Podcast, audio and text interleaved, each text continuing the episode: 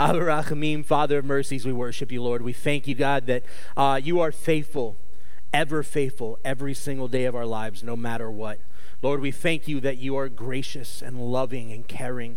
Lord, we thank you that you've provided a means for restoration and renewal. And during this season of uh, dedication, this Feast of Lights, as we think about the rededication of the temple and the reality that your word says that our bodies are a living temple before you, Lord, I thank you that you have given us the opportunity through the blood atonement of Messiah Yeshua to rededicate our hearts and our lives to you, that your Shekhinah, your divine glory, your Ruach HaKodesh, your Holy Spirit moves mightily and powerfully in our hearts and our lives day in and day out. And Father, I pray that you will continue to teach us to submit to you in faithfulness as your glory reigns in our midst. Father, I pray that as we open your word today, that you will speak boldly into our hearts and our lives, that it will be your word heard and received, that nothing of me will be involved except that which you have ordained specifically for this purpose, and that you will breathe new life into us as we leave today. B'Shem Yeshua Meshicheinu. In the name of Yeshua, our Messiah, we pray, and everyone says, Amen. All right, so little uh, caveat at the very beginning uh, my message has dramatically changed over the last hour and a half two hours or so from what was originally intended so i'm really hoping and praying that this comes out somewhat close to cohesive as it is in my head as I try to, to share what the Lord's put on my heart with you guys today. Uh, so this week we're in Parsha Vayeshev, which is Genesis 37, 1 through 40, verse 23, which begins a narrative focused on Joseph and the turmoils he has faced. Joseph is actually one of my personal favorite characters in the Bible, and there's so much to learn in the study of his life and what the Lord did through him, particularly. One of my favorite realities of Joseph's life is that throughout the Tanakh, we see countless messianic foreshadowings, and usually, they, they are a foreshadowing of either Mashiach ben Yosef or uh, the, the suffering servant, Messiah, son of Joseph, the suffering servant, the first coming of Messiah, or of Mashiach ben David, the second coming, the victorious king, Messiah, son of David. However, Joseph is the only messianic foreshadowing that I can think of in the Tanakh uh, in which he is a foreshadowing of both comings of Messiah in one person. And we can look distinctively at his life as he does, in fact, and we'll talk about it today, does in fact go uh, into suffering on behalf of his own people, at the hands of his own people, but on behalf of his people. And then ultimately, in uh, the next couple of weeks, is elevated to a uh, kingship authority. I mean, in all reality, he sits above Pharaoh by the time it's all said and done, with exception of Pharaoh's house. He is in charge of the entire kingdom, and nothing happens without his approval. So we see the idea of the suffering servant and the victorious king, both comings of Mashiach in this one individual. But not only is he a messianic foreshadowing, but we see a unique picture of Yeshua playing out throughout Joseph's life. Here's just a selection of some of the ways we see this. And there are varying lists, but some of these lists have as much as 60 or 70 different characteristics that are uh, simulated in Joseph's life that we see in Yeshua's life. So, one, Joseph's and Yeshua's mothers, both uh, uh, their pregnancies were a result of a direct divine intervention. Number two, Joseph and Yeshua were both raised in the promised land. Third, Joseph and Yeshua both served as deliverer of Israel. Fourth, Joseph and Yeshua both had divine foreknowledge of how God would use them, and their brothers did not believe them. Fifth, Joseph and Yeshua's brothers conspired to kill them. Uh, sixth, Joseph's brothers ate a meal while he was in the pit, and Yeshua's brothers after the uh, ate the Passover while he was in the tomb. Joseph and Yeshua were both sold for silver. Joseph and Yeshua were both tempted, but did not sin. Both were, now that's not to say Joseph never sinned, but in the case of the temptation, Scripture gives us, I'll clarify that before I get an email later this week that says, Rabbi, when the world? Uh, but ninth, both were unjustly condemned and punished for crimes they did not commit. Both were filled with the Ruach, Elohim, uh, the Ruach Elohim, the Spirit of God. Both were 30 years old when they began their public ministries. Now, uh, these are just a few of a very long list of similarities that we see between Joseph and Yeshua. However, today we are going to focus on uh, the lessons that we see in Joseph's life in regards to his suffering. If you pay attention, his suffering was for the promises of God. right? So Joseph didn't suffer just because Joseph wanted to suffer. Joseph didn't suffer just because God wanted to be entertained at Joseph's suffering. Joseph suffered so that God's promises could, in fact, come about we learn that uh, from the Torah that uh, out of Jacob's 12 sons, Joseph is his favorite. This is what we see in this week's Parsha. And uh, because of him being the favorite, he is hated above and beyond imagination by his own brothers. He was the firstborn son of Rachel, the wife Jacob loved most. And being Reuben, uh, who was the actual firstborn of Jacob, had messed things up by sleeping with one of Jacob's concubines. And Simeon and Levi, who were second and third in line, were involved with the the whole Shechem debacle, uh, the, the benefits uh, of being firstborn were then up in the air.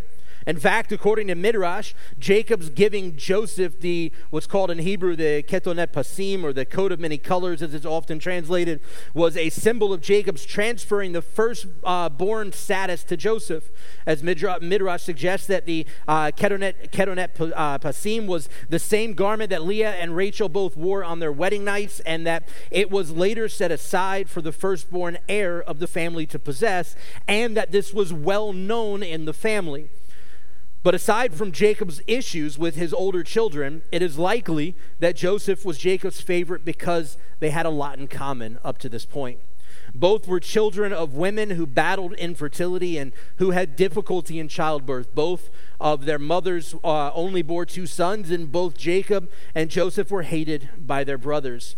Ultimately, we also see the similarities with them both being separated from their fathers for 22 years the lights were a fun idea in the beginning, and now I'm going blind.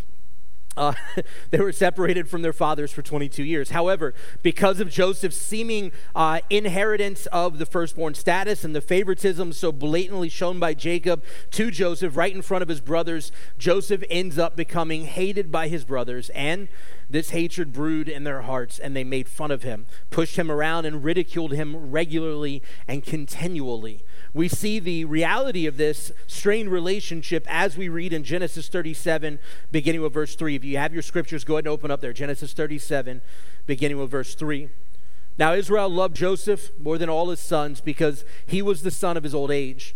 So he had made him a long sleeved tunic. When, he, uh, when his brothers saw that their father loved him more than all his brothers, they hated him uh, and could not speak to him in shalom. Keep that in mind. They hated him and could not speak to him in shalom. They could not even remotely consider the possibility of being peaceful and gracious with him. Then Joseph dreamed a dream and told his brothers, and they hated him even more.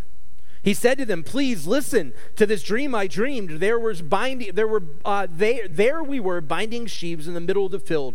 All of a sudden, my sheaf arose and stood upright, and behold, your sheaves gathered around and bowed down to my sheaf. Will you truly be king over us?" His brothers said to him, Will you really rule over us? So they hated him even more because of his dreams and because of his words. But then he dreamed another dream and uh, told it to his brothers, saying, I have just dreamed another dream. Suddenly there was the sun and the moon and 11 stars bowing down to me. He told it to his father and as well as his brothers. Then his father rebuked him and said, What's this dream you dreamed? Will we really come, your mother and I, with your brothers? To uh, bow down to the ground before you. So his brothers were jealous of him, but his father kept the speech in mind. Now, notice the text doesn't tell us that Joseph explained the dream to his father and to his brothers, but rather that he just relayed what the dream was to them. But keep in mind that Jacob was a man of dreams as well.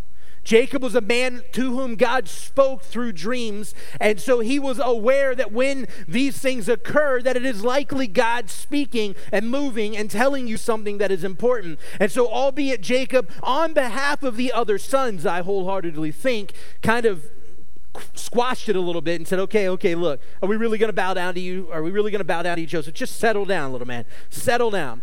But it says very specifically that, uh, so his brothers, verse 11, so his brothers were jealous of him, but his father kept the speech in mind. So Joseph's a man of dreams, Jacob's a man of dreams. Jacob realizes what God is doing here. He may not fully understand it, but he realizes it and he holds it in the back of his mind. And I think even as we move forward and we see Joseph's brothers come home with his coat covered in lamb or goat's blood, and they tell his dad, "Hey, pops, Um, wild animal got him. He's gone. Sorry. I think that in the back of his mind, Jacob still had this dream sitting there, kind of gnawing at him. And, uh, and even though he was mourning, I think there was still this longing. Well, maybe, just maybe, because Jacob's father thought he was likely dead, and yet he came back. And the same could be true with Joseph. Notice that the text says they hated him and could not speak to him in shalom. And it says this before Joseph has ever relayed his dreams and shared it with his brothers. So it isn't because of Joseph's dreams that they hate him. In fact, the dreams only seem to push them over the edge because they were already full of hate toward him, and the sound of the dream's presentation of Joseph ruling over them just didn't sit very well with them. But they had long been bullying Joseph before he ever shared the first dream with them.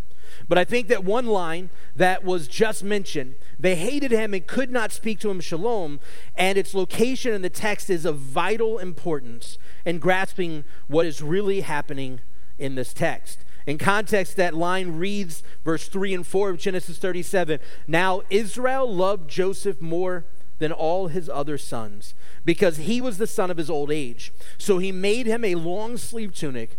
When his brothers uh, saw that their father loved him more than all his brothers, they hated him and could not speak to him in shalom. Joseph's brothers didn't particularly hate Joseph because of Joseph himself.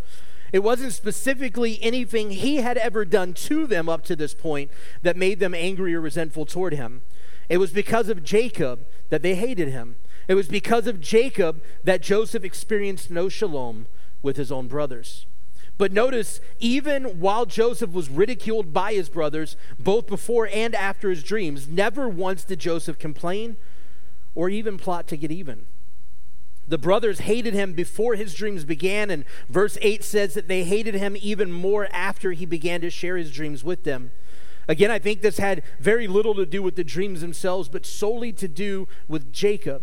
Jacob had zero issues with showing his favoritism to Joseph, even in front of his brothers. This was a uh, uh, less than wonderful parenting skill Jacob picked up from his own parents, as both his own parents had their favorites of Jacob and Esau. But because of Jacob's favoritism for Joseph, Joseph was already perceived by his brothers to be in a place of leadership over them. So hearing these dreams where Joseph would rule over them uh, was too, just too much for them to, to handle but it wasn't the dream themselves, dreams themselves, and it definitely wasn't Joseph himself. It was specifically Jacob's blatant favoritism that caused them to hate Joseph. In fact, this hatred and ridicule that Joseph receives, and particularly his response to it, all is laid out in the Torah as a foreshadowing for us as followers of Yeshua to understand how to look at, perceive, and deal with the turmoil, the trials and tribulations, the hatred that we will experience. As a matter of fact, Matthew 10 21 through 22, Yeshua says, Brothers will betray brother to death, and a father his child, and ch- children will rise up against their parents and have them put to death, and you will be hated by all because of my name but the one who endures to the end will be saved. In Luke 21 17, Yeshua says, And you will be hated by all because of my name. John 15, 18, and 19. If the world hates you, know that it has hated me before you. If you were of the world, the world would love you as its own. But you are not of the world. Since I have chosen you out of the world, therefore the world hates you. Yeshua forewarns us that we would experience similar issues as Joseph that the world around us, our brothers and sisters, if you will, will hate us. But it is not us in particular. It is not literally you and I that, I, that they hate. It is Yeshua in us that they hate. Actually, to make it even more real, the world hates us not because of the message we preach or even the manner uh, of life in which we live. It isn't because we tell them of dreams and visions, and it isn't because they can see what is missing. Uh, it is because they can see what is missing in their own lives, in ours. They hate us because they aren't us. Yeshua forewarns us that he, we will be hated, but it won't be on account of anything that you or I have done particularly but solely because of the world, because the world hates the presence of Yeshua in our lives. And, and you got to remember, this is kind of the narrative throughout Scripture. The whole thing begins in Genesis with the enemy hating who the Lord created Adam and Eve to be as the image and likeness of God. He hated who God called Abraham out to be as the foreshadowing or the forebearer of the promised seed that would bring salvation from the sins that the enemy sowed into humanity. He hated who David is and would be because of the seed that would come through David. He didn't hate them particularly, and the world didn't hate them. The enemies of King David didn't hate David because David was David. They hated David because of what David stood for, because the enemy was what worked in them because of who David would ultimately be the forebearer of as the, uh, the, the, the great, great, great, great, however many greats grandfather of Yeshua. And the same is true for you and I. The world hates us. They don't hate us because of the way we live our lives right? a lot of times as, as messianic believers, we kind of get uptight around people. If we go out to eat with somebody, we get uptight because, you know, they'll order whatever in the world they want on the menu, and we're over here like, okay, what doesn't have stuff I can't have in? What can, I don't want to make a scene about it. What can, and we think that people are going to hate us because of these things. We think people are going to hate us because we go to worship every week on a regular basis. We think people may hate us if we talk about the Bible, but the reality is, is it doesn't matter. None of the practical reality of discipleship matters in terms of why the world hates us. But the practical reality of discipleship plays into what the world needs to see in order to hate us. Because if we aren't disciples of Yeshua, they don't hate us. What they hate is Yeshua's presence in our lives. What they hate is when they see God in us, when they see that we have been recreated, rededicated, to use terminology of the season in which we are in, that we have been rededicated, recreated in the image and likeness of which we were originally created in, but allowed sin to get into our lives and our hearts and to damage that image. But we have been recreated through the blood atonement Messiah to still further that image in which we were created. And the world hates that about us, not because they hate us, and not even because they hate Yeshua. Now, the enemy hates Yeshua, but the world doesn't hate us because they hate Yeshua specifically. They hate us because they don't have him in them. And they may not be able to place their finger on what it is they hate, but they hate that they don't have it, right? It's like when you're watching somebody eat a cookie that you think is really good, or Danielle loves cake, and if she sees somebody eating cake, she wants cake, right? It's not that we want what somebody else has, it's that we don't have what they have and we wish we did, even if we don't know what it is they have that we want. The world hates us not because of who we are, but because of the fact that Yeshua resides within us. We see the initial state of their disapproval of Joseph in the early parts of Genesis 37, but this hatred really boils over as Jacob not only shows favoritism to Joseph, but also sends Joseph out as the Mashgiach, or the overseer over his brothers, when he sends Joseph to see how the brothers are doing, shepherding the flocks, and to bring the report back to Jacob. Keep in mind, Joseph's brothers already hated him. There is likely no possible way Jacob didn't know this, considering Jacob was hated by his own brother largely because of parental favoritism and the byproduct of it.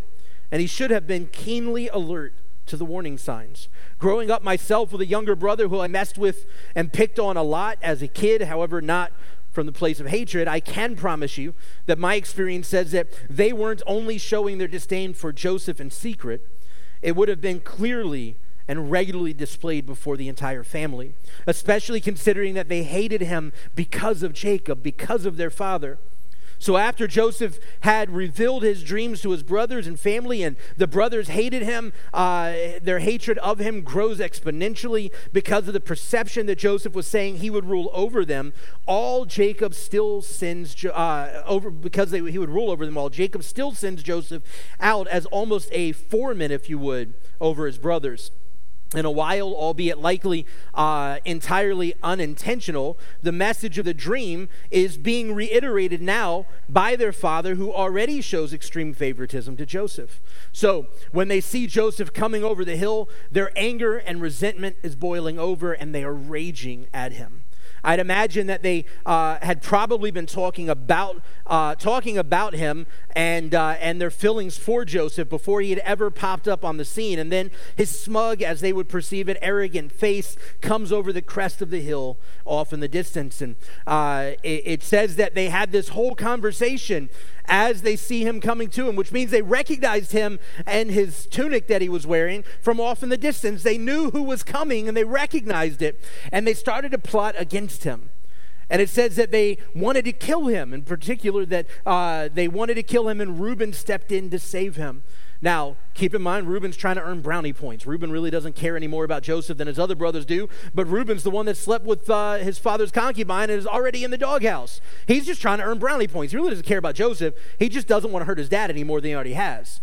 And so he's trying to cover his own hide. As a matter of fact, when we look at the story of Judah and, and Tamar, because it's Judah that ultimately says, hey, let's sell him. We can't kill him, that's fine, but let's sell him. And we'll sell him into slavery. We won't ever have to worry about it again. The whole thing with Judah and Tamar was, uh, the, which kind of pops up out of nowhere. It seems to be out of context in what's happening, but it's a picture of this restoration. And actually, the, the sages, the rabbis say that the reason that the story of Judah and Tamar is in here in the first place, where it seems completely out of place, is because before before Israel goes into slavery, before Israel is locked into slavery in Egypt, God has already prepared the means of salvation in that the seed uh, of Abraham, the seed that would be the seed of promise, the seed of the Mashiach, is who comes through Judah and Tamar through the lineage of Peretz, which brings about the lineage of King David and ultimately Messiah Yeshua. So before the problem ever existed, God had already put the solution into play. And that's why that's randomly in the midst here, in the mix of everything that's going on. But I imagine this interaction between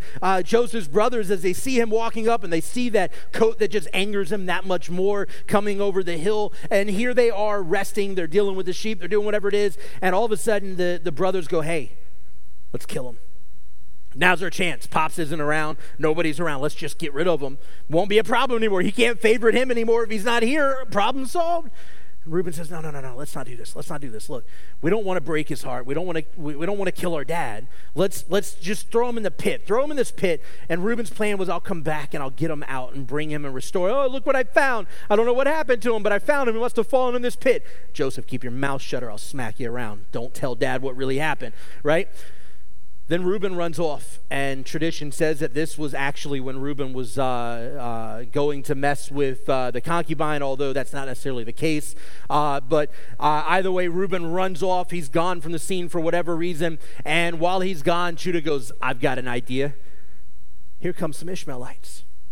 And not just Ishmaelites. Remember, we're not that far down the lineage yet. They recognize that Ishmael is their uncle, great uncle.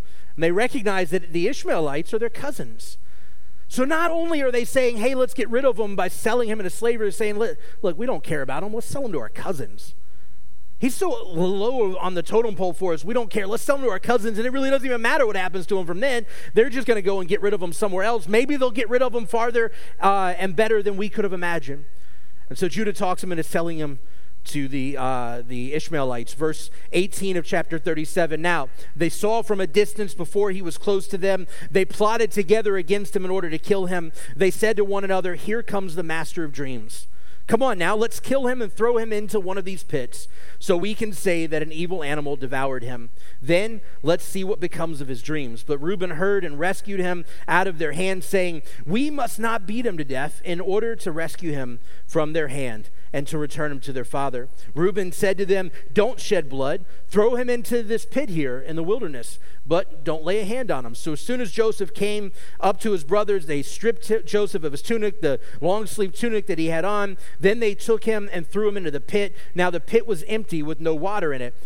That little statement is there to say it hurt when they threw him in. There was nothing to break the fall. They picked him up and threw him into a well and decided to just leave him there. Then they sat down to eat bread. When they looked up, behold, there was a caravan of Ishmaelites coming from Gilead, with their camels carrying gum, balsam, and myrrh, going to bring them down to Egypt. Then Judah said to his brothers, What profit is there if we kill our brother and cover up his blood? Come on, let's sell him to the Ishmaelites. Let's not lay our hand on him since he's our brother, our own flesh. His brothers listened to him. When they, the, some men, uh, Midianite merchants, passed by, they dragged Joseph up uh, out of the pit and they sold Joseph to the Ishmaelites for 20 pieces of silver and they brought Joseph to Egypt. Obviously, this account of Joseph being sold for silver gives a prophetic nod to Yeshua being betrayed by Judas. But it goes even beyond that. All of the disciples were plotted against. Read through the book of Acts to uh, uh, read through the book of Acts and look at all the biblical historians' accounts of the manners in which the disciples were tortured and killed. Remember, the betrayal of Joseph didn't begin with his being sold; it began with his brothers plotting against him. And we read over and over again in the Gospels and in Acts of Yeshua and the disciples being plotted against by their own uh, uh, countrymen. Remember, as we said earlier, it isn't specifically us that the world hates, it is He who is in us that they hate. The world around us sees something in us that is missing in their own lives and they resent us for it. Living in the States, we have rarely ever had to suffer or be truly hated for our faith. Sure, there's a rising voice of, of dissension against biblical faith. I will give you that. But we've never, even in the course of this past year, uh, with months of online only worship because of COVID concerns, we've never had to worry about the government or external entities shutting us down and telling us we can't worship. We've never had to have underground congregations just to be able to gather, tucked away in the dim light of homes and basements, hoping no one will hear us and find us. Even in this season, as we celebrate Hanukkah, we commemorate the events of the rededication of the temple with the dreidel game. Tradition says that in the original state, the dreidel was something played in order to hide the study of Torah, which had been outlawed. If someone came in to spy out whether Torah was being studied or discussed, they would find the household playing with a spinning top and candy instead. But Yeshua was very clear. The days are coming in which our faith will be tested by trials and tribulations, by attacks and suffering. And while it is very easy for us to be lackadaisical, uh, lackadaisically worship, uh, worshiping God when it's easy, and truth be told, we take even that for granted more often than not, we've had it very easy here in the States. Matthew 10 38 says, And whoever does not take up his cross and follow after me isn't worthy of me. He who finds his life will lose it, and he who loses his life for my sake will find it. Matthew 16 26 uh, or 24 through 26 says, Then Yeshua said to his disciples, If anyone wants to follow after me, he must deny himself, take up his cross, and follow me. For whoever wants to save his life will lose it, but whoever loses his life for my sake will find it. For what will it profit a man? If he gains the whole world but forfeits his soul? Or what will a man give in exchange for his soul? And here's the thing Yeshua, like Joseph, was more than willing to suffer on our behalf for the glory of God. Joseph knew that there was something greater at play than his own life and his own will.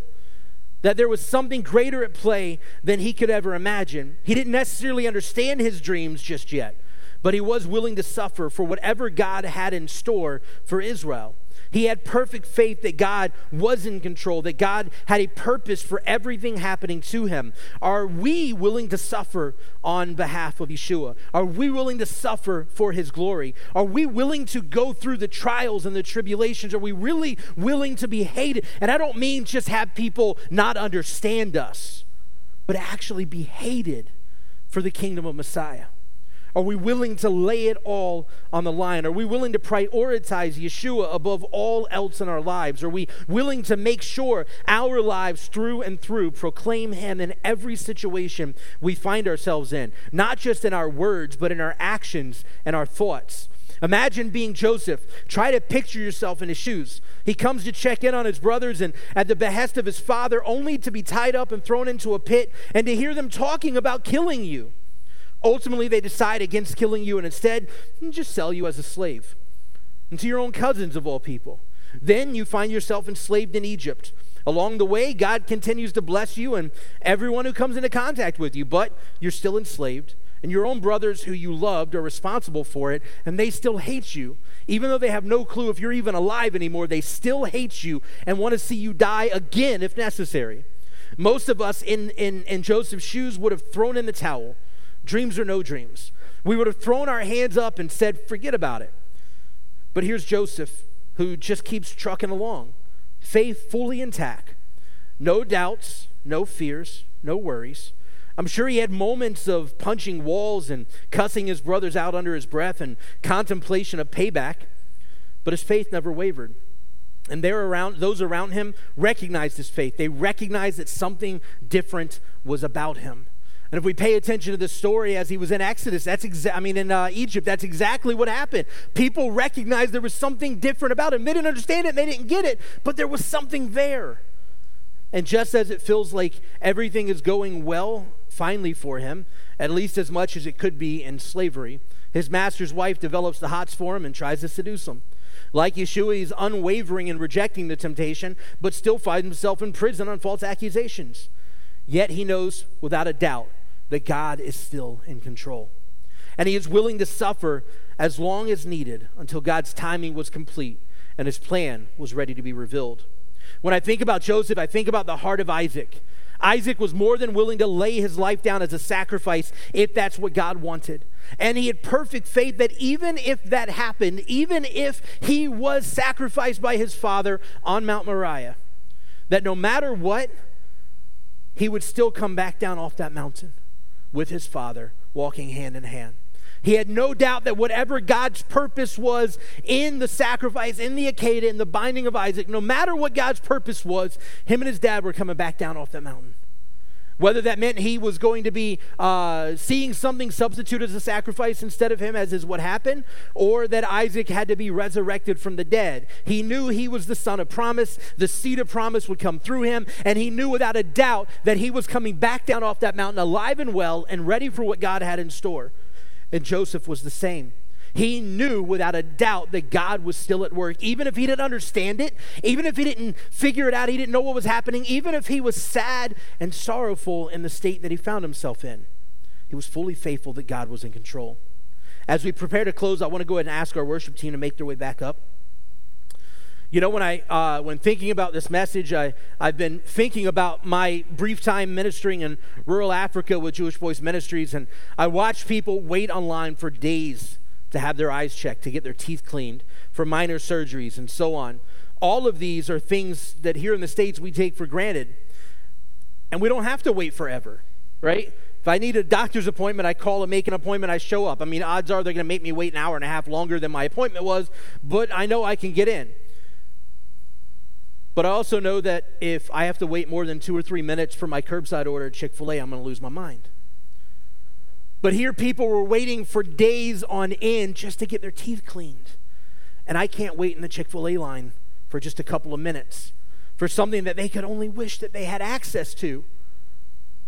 I've been conversing with a pastor in Kenya of late. Uh, and Pastor Robert, if you're watching, uh, we want to say Shabbat Shalom to you guys. I know you comment on our videos quite often. Uh, we want to say about Shabbat Shalom to you guys and to your community, your congregations there in Kenya, and we are praying for you guys. Um, I'm amazed at the willingness and joy of heart as I hear Pastor Robert talk about how today, this Shabbat, which it's now Shabbat over, and so yesterday there, which is today here, uh, that for Shabbat, that they actually with their the kids in their orphanage they've got 54 kids or so in their orphanage that him and his family and the kids in the orphanage walked 10 kilometers and uh, i had to do the math because i don't remember how to make that work from kilometer miles. It's about six miles. They walked 10 kilometers to go worship with another congregation that's connected with them for shabbat today. They walk 10, 10 kilometers to go do this. And we get upset if we have to drive 20 or 30 minutes to get to synagogue. You know, Messianic synagogues tend to be regional. Most people are driving uh, half hour, 45 minutes or longer to come to services. And, and we get annoyed if we have to do that because, oh, it's so far out of my way. It's such a, a long ride. It's such a hard, but we're driving along in AC. Uh, I, one of my vehicles is a, uh, a GMC Yukon Denali, and it's got, uh, I mean, it's an older one, it's not brand new, but it's got Cadillac suspension. So even if I'm on a rough road, it's like riding a cloud, right? I've got AC, I've got heat, I can roll the, put the sunroof back, I can roll the windows down and feel the cool breeze come through this time of year. I've got my stereo going, I've got my phone plugged in, and I'm listening to a podcast or, or audio, books or the worship music or whatever everything is comfortable, everything is easy, and I complain about it. It's easy, and I still complain about it.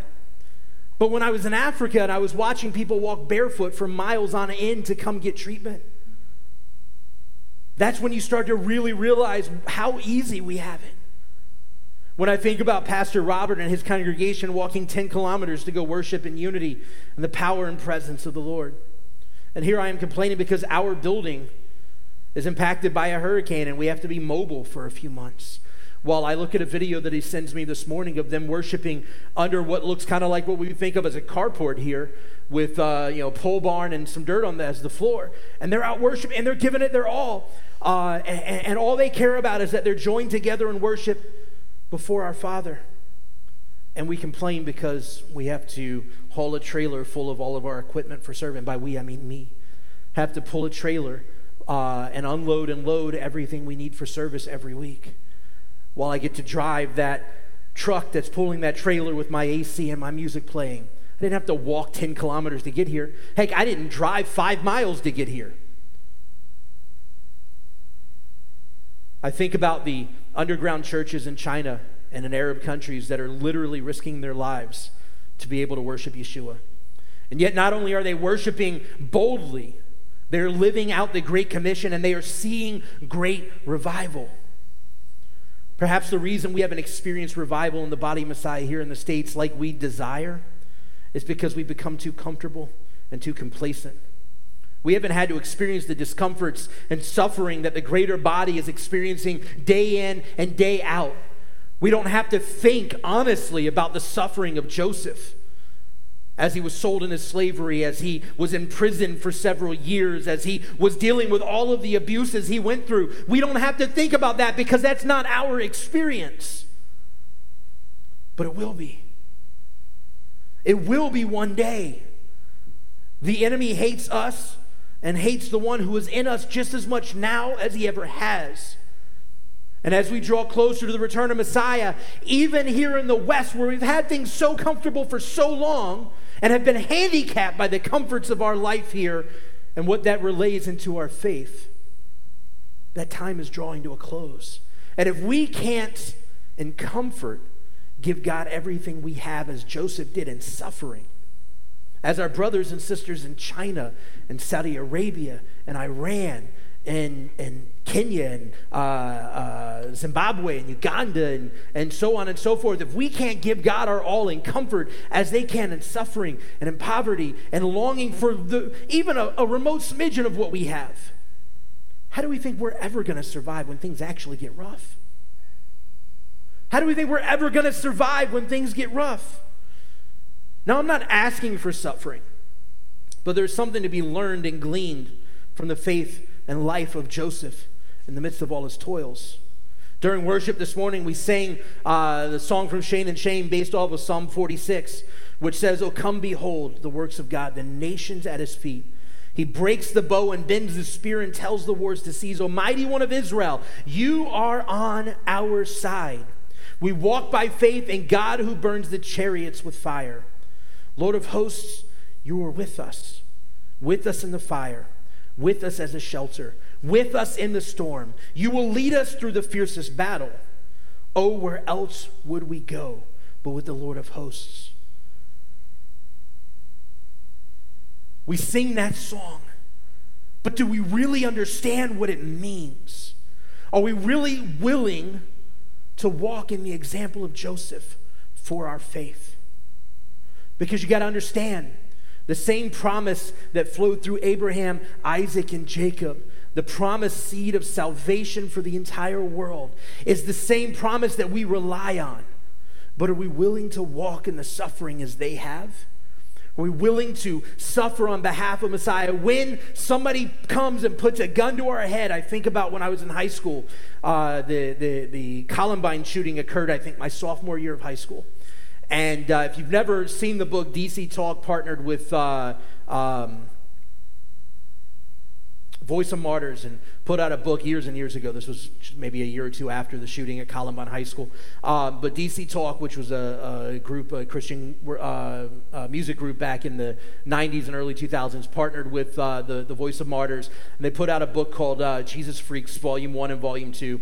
I thought Volume 1 was a little better, but it doesn't matter. Jesus Freaks, Volume 1 and Volume 2. And in Jesus Freaks, Volume 1, the whole purpose to them putting this book out there was because of something that occurred at Columbine And in the introduction, and, and all of the, this book is, is it's stories of people who, who, who uh, allow their lives to be martyred for the gospel. And it deals with some of the, the characters we read about in the Brit Hadashah and the New Covenant. It deals with uh, more modern and, and, and such people. But this girl was the whole reason this book started. And it was because when the two young men that went in and shot up Columbine High School, they came to her. They knew she was a believer. I think this happened in the cafeteria, if I remember correctly. They knew she was a believer. And they walked up to her and they made her get on her knees. And they put a gun to her head. And they said, We'll let you live if you deny Christ. We will let you live if you deny Christ right here, right now. And she refused to do it. And they put a bullet in her head. And I think about that often because I wonder, I wonder. We talk while things are comfortable and easy about we would be willing to do anything for the Lord. But when it really comes down to it, will we be? When it really boils down to and the gun is literally to our head or the knife is to our throat, will we be willing to? Think about when I was younger, uh, I listened to a, a, a, guest speaker at a congregation we were at, and I can't remember where it was, and I don't even remember how old I was, but it, it still sticks in my mind of this image that he, this, this word picture that he painted uh, in which he was talking about how uh, a time will come where uh, the, the world around us will hate us so much, will hate the gospel so much that they will be trying to kill us because of the gospel. And he talked about this picture of if, if there was this family and, you know, a father and mother and a couple of kids, and the kids were all younger, you know, maybe 15 and less, and the, the, the, the enemy comes up to them and lays the father down on the ground and puts a blade to the father's head and says, We'll let you live if you renounce the Lord. And he refuses to do so. And so they say, Okay, okay. It's your life, okay. They go down to the youngest child and they put the blade to the youngest child's head and said, We'll let your kid live if you renounce the Lord. And the father refuses to. And they chop off the kid's head. They move to the next child and said, We'll let you live and your kid live if you renounce the Lord. And he refuses to. And they chop the kid's head off. And they keep moving up the line until they get to the father, who's now watched his entire family die while he refused and they refused to turn their hearts against the Lord. And they come to him and say, Now we will let you live if you renounce the Lord. And he refuses to, and he loses his life. And I think about are we willing to suffer? When we read Joseph's story, are we willing to go through what Joseph went through just to see the truth of Messiah come about? Because it was through Joseph's suffering that Israel was spared so that our Messiah could come and relieve us of suffering. But are we willing to suffer on his account? Are we willing to suffer on his behalf? Are we willing to wholly and completely submit in the power and the presence of the Lord that when that time comes, we are willing to lay our lives down for him? And I think it's really easy for us to say we are in the world that we live in right now because here in the West we got it easy. But when it really is right in our face, are we going to be willing to? I pray that we be wholly empowered by the Ruach HaKodesh, by the Holy Spirit, that we be humbly willing to submit to the power of the Spirit, whether we are facing trials and tribulations or walking in the comforts of this life. May we learn to have the same faith and trust in Hashem as Joseph did May we learn to have the same self sacrificing love for the world around us that Messiah Yeshua had. May we be willing to lay it all on the line for Him. And as we progress through the story of Joseph, we will see that not only does he do this, but the Lord does in fact use him to bring restoration to his family and to bring salvation to his family. And through that provides a means by which not only do we see the Messiah come about down the road, but we see the development, the further development of the prophetic message of the salvation that would come through Yeshua through the Exodus and so many other things that occurred leading up to the first century. But if Joseph wasn't willing to suffer so that he could see the promise come about, he would have never seen it the way he did. And we, as followers of Messiah, must be willing to suffer on behalf of him. And as Yeshua says, it isn't us that they hate, it is Him in us that they hate. The world does, in fact, hate the Messiah. And because of that, they will hate us. But are we willing to stand in the gap, anyways? Are we willing to lay it all down to see the good news of Messiah Yeshua go forth? Are we willing to be like the Hasmoneans, who, in the face of definitive death, with a ragtag army, ready to fight against an army that was the strongest in the world at the time? Are we willing to face that battle, knowing that we could die, but knowing that we serve a God who is far greater, so that we can see the lives of many be restored and renewed? Are we willing to give God everything that we are because He has literally given everything for us? Av HaRachamim, Father of mercies, we worship you, Lord. Lord, we thank you that you are faithful and gracious. God, I thank you that you have laid out so many powerful examples for us throughout Scripture of what it looks like to be willing to uh, walk in faith and not in power, not in our own might, but trusting that you, O Lord, are in control no matter what, trusting that you have a plan and a purpose that even if we don't necessarily understand it, you are in control. Lord, I pray that you will begin now to build a burden within our hearts and lives here uh, at Congregation Maim Chaim, the body Messiah as a whole here uh, in the U.S. and beyond, a burden in our hearts and lives to stand firm for your truth no matter what, to be willing to stand against all adversity no matter what, to be willing to lay our lives down for you no matter what.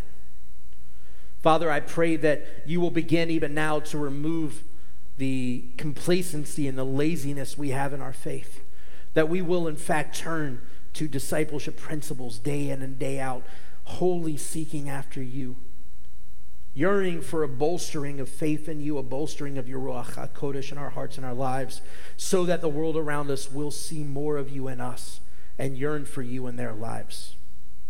Father, I pray for uh, our brothers and sisters who are suffering on behalf of your good news around the world.